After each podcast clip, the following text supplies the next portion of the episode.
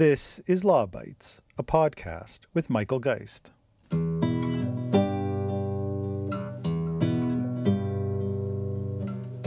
We have to use every weapon at our disposal if we're going to meet our goal tell patients even more than you're already helping them today. And to be honest with you, it requires somewhat of a change in mindset. It requires a lot more openness, open data, open collaboration, and above all, open minds.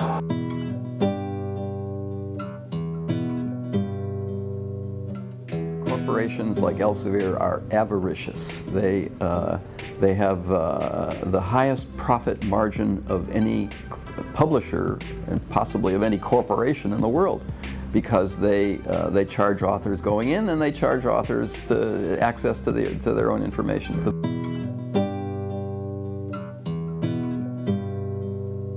This week is Open Access Week an opportunity to celebrate and raise awareness of the emergence and continued growth of open access.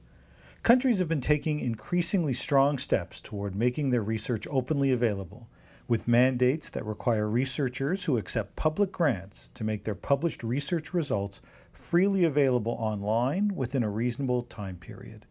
The basic principle behind open access is to facilitate public access to research particularly the research that's funded by taxpayers. This can be achieved by publishing in an open access journal or by simply posting a copy of the research online. To help sort through the issues associated with open access, I spoke with Professor Leslie Chan, a professor at the University of Toronto Scarborough and one of the earliest leaders on open access. Professor Chan was one of the original signatories of the Budapest Open Access Initiative, a historical and defining event in the global access movement, and has long been active in the experimentation and implementation of scholarly communication initiatives around the world. He joined me to explain the basics, where things stand today, and how open access may develop in the future.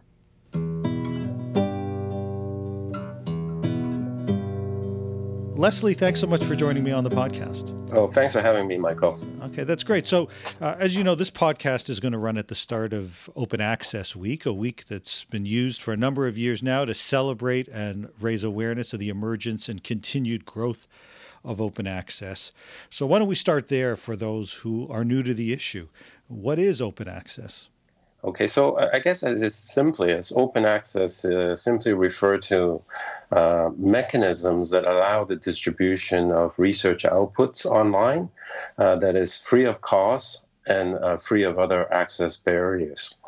And uh, the, the most common access barriers uh, would be that of copyright. So, so a key uh, reason for open access is to uh, reduce uh, the barriers to copyright, so, and so that uh, people can not only access the material for free, but they're allowed to copy them and reuse them, and to redistrib- and redistribute them. So uh, generally, uh, some advocates like to see open access materials with a clear uh, uh, open license uh, attached to it so that people could make use of them legally without having to worry about the legal implications of it. Okay, so we're talking about large amounts of research that typically available via subscription that's certainly accessible to people who find themselves on university campuses or within the educational community who often buy these bulk subscriptions, which can be very, very expensive. Open access takes that same research and ensures that it's openly available to anybody who wants to be able to access the access the scholarly work. Yeah, well, that's the intention. So, uh, as you know, the bulk of uh, the academic literature, that's a peer review uh, research literature, is still largely uh, under subscription uh, access model. Uh, and so the, the, the goal of open access is to reduce the amount of subscription access and increase the, the amount of open access over time. that's really the goal. Because as you said the subscription is really uh, unreachable for uh, many institutions even rich institutions like the university of toronto can can subscribe to everything that's available. Uh, and so cost is certainly a big barrier uh, particularly to poor institutions. Uh, yeah. Okay. Now why don't we take a step back before getting a sense of where things are at today and okay. unpacking a little bit some of the terminology? Why don't we take a step back and can you walk us through where the where the movement, where the emphasis on open access began? How did all of this get started? Well, so um, as, as you mentioned, I mean, one of the key reasons the open access movement started was because of the, the rising cost to subscription over time. And in the last three decades, the subscription cost has gone up uh, exponentially in many cases. And so uh, there's been a lot of people, or the scholars and librarians in particular, has been very concerned about this sort of runaway cost and think about different different models, if you will, to accessing the research literature.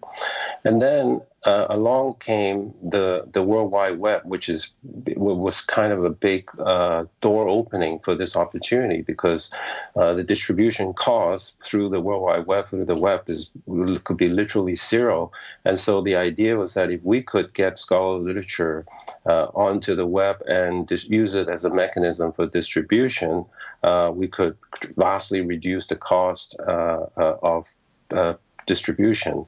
Uh, that was the thinking initially about the open access movement about 20 years ago.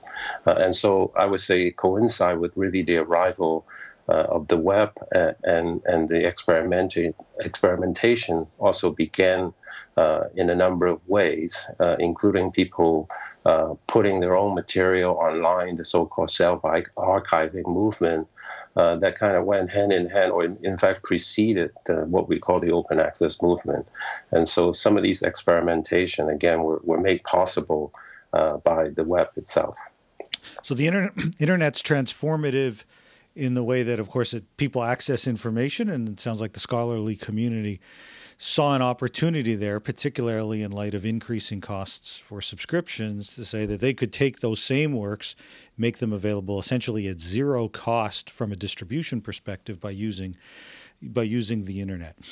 Now, there's a, a, whole series of different terms that get bandied about when we talk about open access. I thought we might try to unpack some of those so that we can mm-hmm. explain a little bit better some of the things that we're talking about. And I guess one of the starting points is when someone wants to publish under open access, a researcher says they'd like to ensure that their work is available. Does that mean that they have to publish in a journal that is itself open access, or are there different models that they can use so that they can publish in one place but make available their works, let's say through the internet, as you've just noted?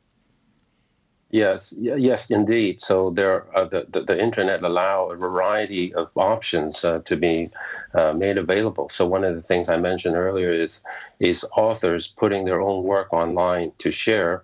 Uh, uh, so one of the uh, um, a key mechanism of open access, the so-called green open access, uh, is that model of authors publishing in a conventional subscription-based journal. Uh, that is, the journal, the, the, the, official journal article itself may be still under subscription license, uh, but the authors uh, put a copy of that articles uh, on their institutional repository or a repository that is publicly accessible.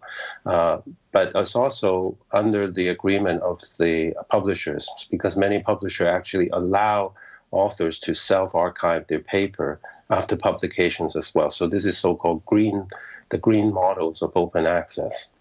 Um, and then the other uh, common um, mechanism is is the born, born digital uh, routes, so that a lot of journals are, are now created as open access journals from the start.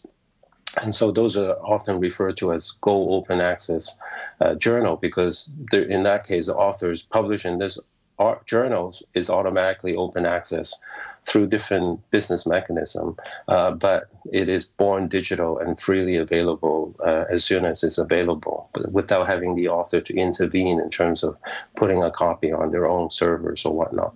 Right. So it sounds like we've got what at least two different approaches. The the latter one that you just mentioned, the gold, so-called gold open access, where the work is born digital in the sense that it is openly available from the beginning, and the journal itself committed to that openness. So if you choose to publish with uh, an open journal, a gold OA journal, you know that the work is going to be made available right from the outset. Whereas many others instances, scholars may want to publish in a journal that is not itself open access, but you're suggesting that publishers allow for the author, for the researcher, to still make that article openly available on the internet, either themselves through their own website or self archiving, or increasingly through their institutions who have these so called institutional repositories who give a place to post those articles online. Right, that's correct. So so different publishers have different uh, agreement or licensing terms in terms of allowing authors to self-archive. Uh, and so they they have varying period of what they call embargo periods, and some would, would have rather long embargo period, but some now have very very liberal embargo period, maybe six months or even uh, no embargo period at all. And so uh, there are a lot of uh, uh funders uh, and uh, authors who are pushing for this zero embargo model so that they could publish in conventional journals, but also have an open access version available available immediately to readers. Okay, let's unpack that just a little bit because it may surprise some to hear that commercial publishers publishing these journals at the very high subscription costs that you just that you mentioned earlier on also will build into their contracts with those authors, with the researchers, the ability to self-publish a version of the article online. You know, how did that come about? Of public, where where do publishers generally stand on open access, and, and what do these kinds of contracts look like? Well, I think there are it's hard to kind of generalize across publisher, but I would say uh, by and large, the the for-profit commercial publishers are probably the least liberal in terms of the embargo period. That means they probably demand the longest possible embargo period. Sometimes two years, sometimes one year. One year is fairly common, and their rationale is that by having that longer embargo period, they would be able to protect their subscription uh, revenue. Uh, and then after one year, hopefully, then it is the demand may drop, and so open access is not going to hurt their subscription, uh, and that's their rationale. But there are studies that have actually shown uh, that uh, open access version of these articles actually do not hurt, subs- hurt subscription because, by and large, these commercial publishers make these package deals with big libraries around the world.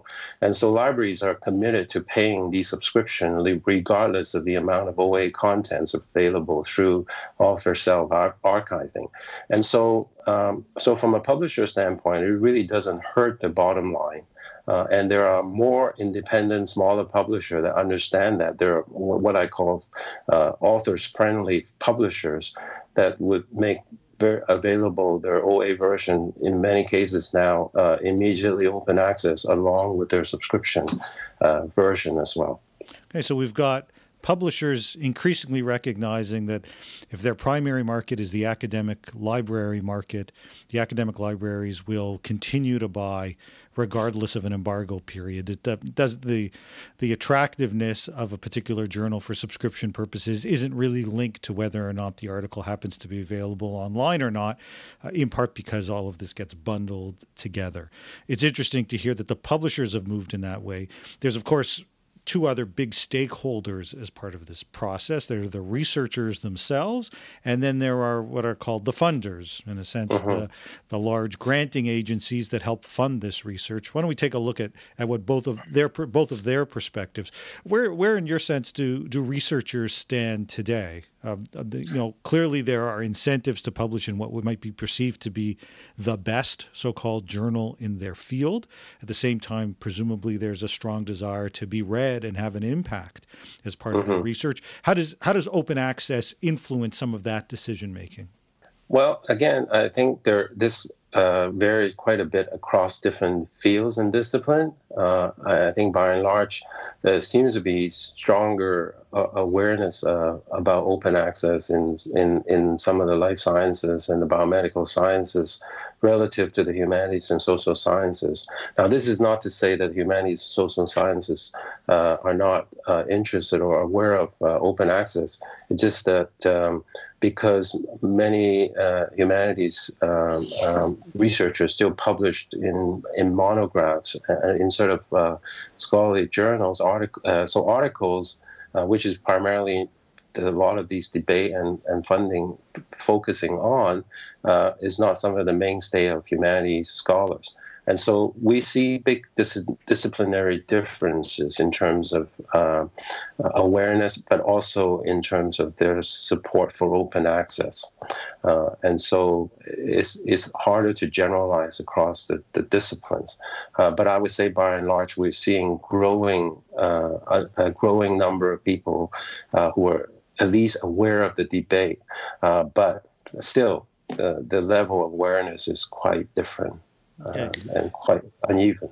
In the, in the areas where there is a sense of of greater awareness and perhaps greater usage, life sciences you mentioned. Do you have a do you have an idea of roughly what percentage of, of articles are made available in some of those disciplines on an open access basis? In other words, how just how big has this become in, in certain certain disciplines?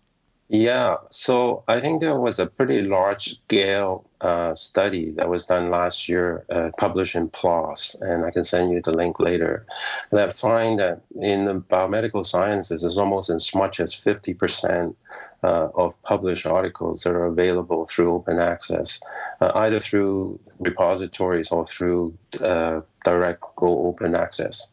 Uh, and so that's pretty high number. Uh, and then you, you, you, you have other disciplines like physics and mathematics that have very, very high numbers of, of uh, uh, self-archived OA versions.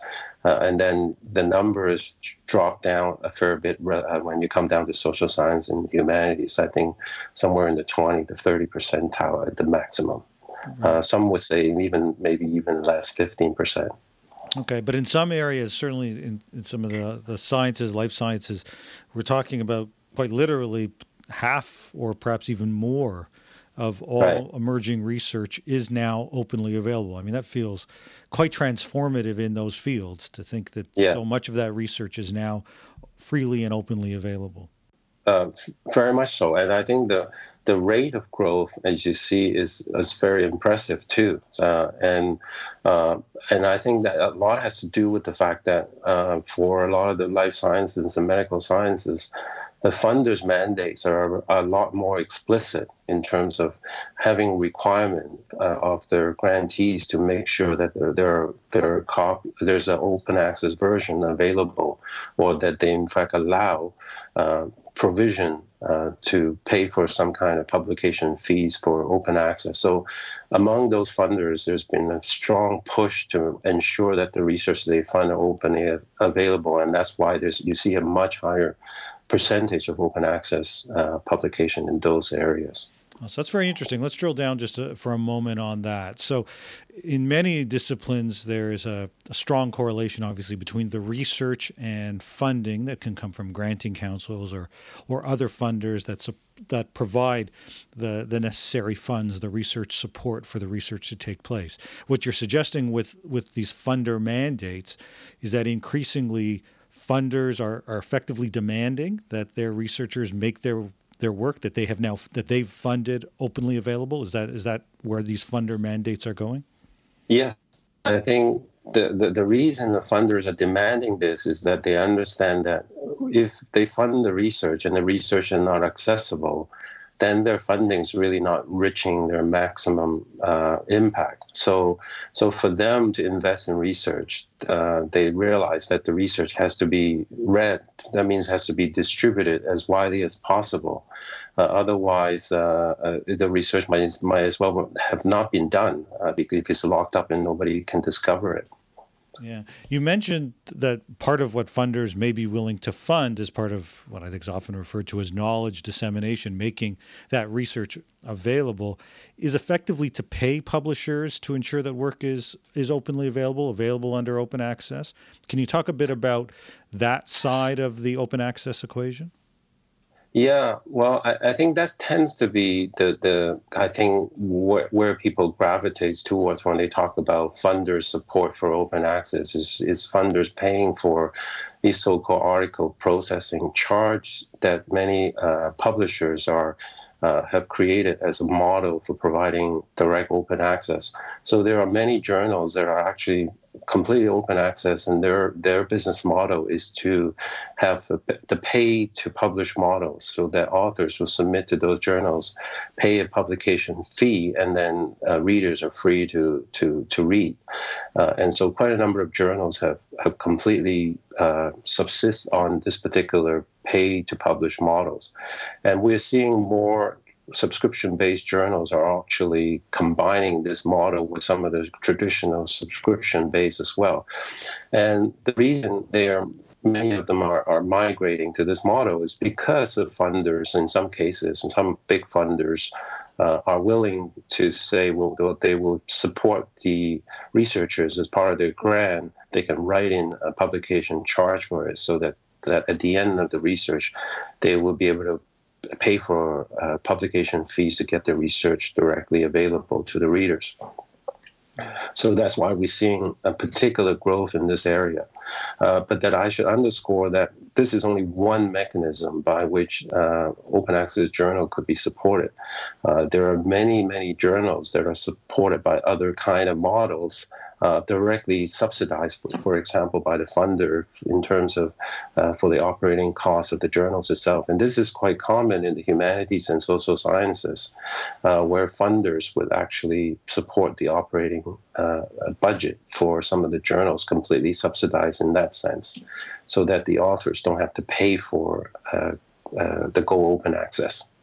Yeah. This, so it feels like we've got this You've got three main stakeholders as part of this process. We've got publishers who are looking for economic gains, commercial viability in a world where, in some disciplines, more than half of the materials are openly available online. Sometimes that's through subscription, sometimes that's through these author fees, and sometimes, I suppose, it's through a combination of all of those. There are the funders themselves that are funding the research who say, listen, if we're going to fund it, we're going to ma- we want to maximize impact and are either willing to help pay for that through these fees or simply say if we're going to take the money you've got to publish and make make sure that those works are openly available. And then of course we've got the researchers themselves. Do we have data on the benefits for the researchers? So researchers may say if i hmm. want the if i need the grant support so this is just something i'm going to have to abide by. But is it more than that? Is there is there do we have data that suggests that when something is openly available the impact of their research, obviously the accessibility of their research increases as well? Well, I think in the earlier part of the open access movement, there there there was a so-called uh, citation advantage uh, of open access uh, publications, and the idea was that if, if your articles is, is openly available, uh, people are more easily able to find it and cite it, and therefore uh, you you will have a advantage relative to the non-open access journals in terms of citation rate. And citation, of course, is a, a common proxies that uh, academia use in terms of measuring impact. So that that kind of ideas of citation advantage have been a bit of a motivation for a lot of people who want to make the work open access. Now, and then of course, in recent years, we see the rise of social media. So a lot of uh, use of Twitters and other kind of uh, online social media to promote research. And so uh, there is additional argument that if your work is openly uh, available in the first place, these social media can also amplify the attention to your work and therefore uh, translate into citation as well. So we're also beginning to see some research that are documenting these type of differences between open access versus non-open access material. Um, so this is where, where we are at. But I should add that you, you, you named three key players in, in this in, in the current scenario, but you're missing another actually a very big uh, set of players, and that is of course the library itself, because uh, traditionally is the library that pay the subscriptions on behalf of the researchers in order for them to access the um, the materials that they need. Uh, and so libraries have always played a part in terms of mediating that access. And libraries are increasingly, I mean, as I said earlier, they were one of the earlier uh, uh, players in terms of um, thinking about open access because they know this kind of subscription just not sustainable uh, uh, forever. And so they have been very working very hard in terms of finding alternatives uh, and working with scholars, creating uh, alternative open access venues, uh, infrastructures, and so forth. And repository are of course supported by primarily by librarians, and so they are now also helping uh, scholars to create independent publishing platforms to help them uh, learn how to publish uh, as communities and so forth. So, so I want to uh, uh, make sure that when we include li- library librarians as a very, very important piece in this OA uh, landscape. I'm glad you. I'm glad that you made sure that that was that that was raised. They've at, at my own university, the University of Ottawa, played the lead role in the open access strategy that we have that which includes support for those that want to publish under open access a publishing program with the university of ottawa press and of course raising awareness through things like open access weeks and the like. So you're absolutely right to raise the raise the importance that they've played the centrality that they've played in terms of some of these debates uh, as well as advancing the issue. But before we, we get to sort of a look ahead just uh-huh. to ensure that we contextualize it from a Canadian perspective, we've talked about sort of funders and journals and, and researchers in the abstract. From a Canadian perspective, we've got some major funders, uh, particularly coming out of the government, the tri councils. Where do they stand on support for open access? Um, the Tri Council, the Human uh, Social Science Humanity Research Council, the CIHR, the, the Canadian Institute of Health Research, and, and NSERC, the Natural Science and Engineering Research Council. The three councils uh, were some of the earliest funders uh, at least from major countries, to have uh, what they call a harmonized open access policies. That is, the three councils that agree that they would also require their fundees to uh, comply with open access uh, provision. That is, at the minimum, they have to make a version of the publication uh, available within 12 months of publication. But ideally, they would like to see immediate open access in either in the green route or the gold, or the, or the gold route. Uh, but the Tri Council, even though they have the policies in place, uh, haven't really enforced them uh, in any strict way. So there's really not a lot of teeth to these policies. So uh, often uh, researchers or grantees would say, "Oh, okay, well, you have this policy," and then they just go on do what, whatever they are, are, accustomed to doing, without paying too much attention to the requirements. Um, but again, libraries has been uh, playing a key part, reminding a lot of researchers that, well, if they receive funding from the Tri Council, they have to do something with their with their open access compliance. And so they create open repositories in order for the researchers to deposit the work uh, if there are no open access journals that are available in their field. So, so th- this is where we, where we are mostly, yeah. Okay, that's interesting. What, you know, you've described over the last bit the the movement on a number of fronts, the role the librarians have been playing, the increasing benefits for researchers and greater awareness, depending on uh, your discipline, publishers' greater acceptance, and of course the role the funders are playing. If you were to think about where we are, you know, where we are likely to be when it comes to open access, five, ten years down the road, we've got a sense of just how much things have changed over the last decade. Where do you see the next decade heading when it comes to this issue? Well, I think I'm notoriously bad for predictions. Because if we look back at the early open access movement, I mean, we're almost reaching the second, well, almost the second decade is almost over. And of course, even in the first, you know, first 10 years, we were very, very optimistic that, oh, in 10 years, 15 years, uh, much of the scholarly publication will be open access and that the awareness of open access will be, will be great and so on and so forth.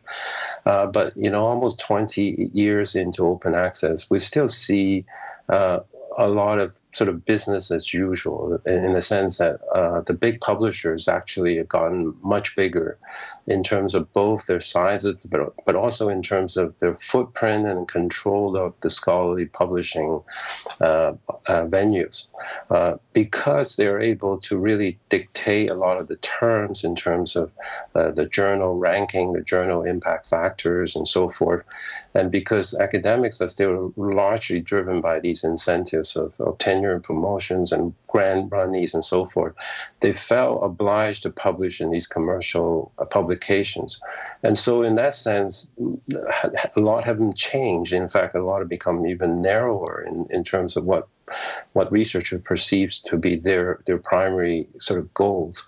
And so what I would like to see rather than what I think would happen in the next 10 years was that we like to see uh, uh, researchers and academia take back these kind of uh, uh control over how to define uh, research impact and research excellence and so forth uh, instead of allowing the commercial publishers to de- define for them so that they have to kind of live by their rules. I'm like to see that we take back control of what constitute uh, quality research, what constitute excellence, what constitute uh, community buildings as, a, as central to scholarly communication and open access. So I'm not sure whether that will happen in the next 10 years, but that's certainly a big on my wish list. Okay. And I think it's a, that's certainly a, obviously a worthwhile goal that many would share. Uh, along those lines, you've just published a book called Contextualizing Openness, Situating Open Science, together um, with several other editors as part of a University of Ottawa Press and IDRC publication. I know it's openly available. Can you tell me a bit about that publication? Because it's, it's a nice fit with what you've just been describing about where we, we'd like to see things head in the future. Yeah, thanks for bringing that up. So that uh, book is actually a collection of uh, a research network that uh, was conducted over a three-year period and just ended last year. Uh, it was funded by IDRC in Canada and DFID in the UK.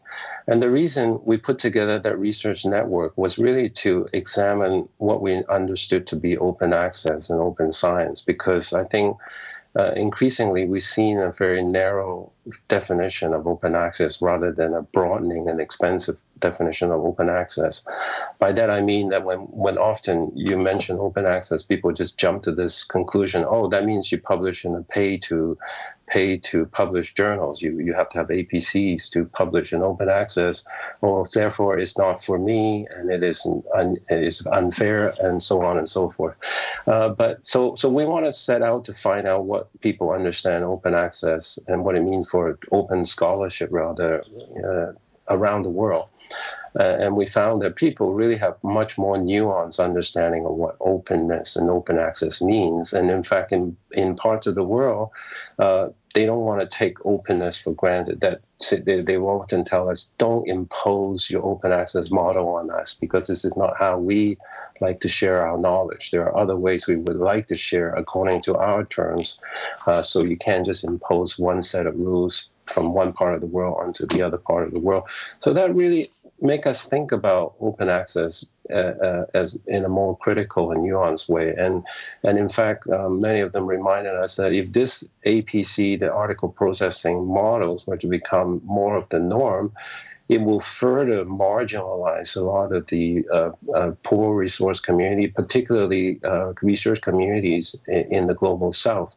Uh, and in fact, open access, if that would become the norm, would become uh, a mechanism for creating more inequality rather than reducing inequality. So that book was really an opportunity for us to reflect on these very critical issues. Is is is it open access by whose term, and who's actually going to benefit from from all these uh, standard new new way of doing things? And should we be more thinking more inclusively about other ways of of making knowledge and sharing knowledge that we haven't yet considered? sounds like a really important contribution. We'll put a link to the book and more information about it, as well as the ability to download it directly on the on the on this this episode's web page. Leslie, thanks so much for joining me on the podcast. Well, Michael, thanks for having me, and uh, thanks for all the great work you have been doing in uh, educating the public about the importance of all these policy issues.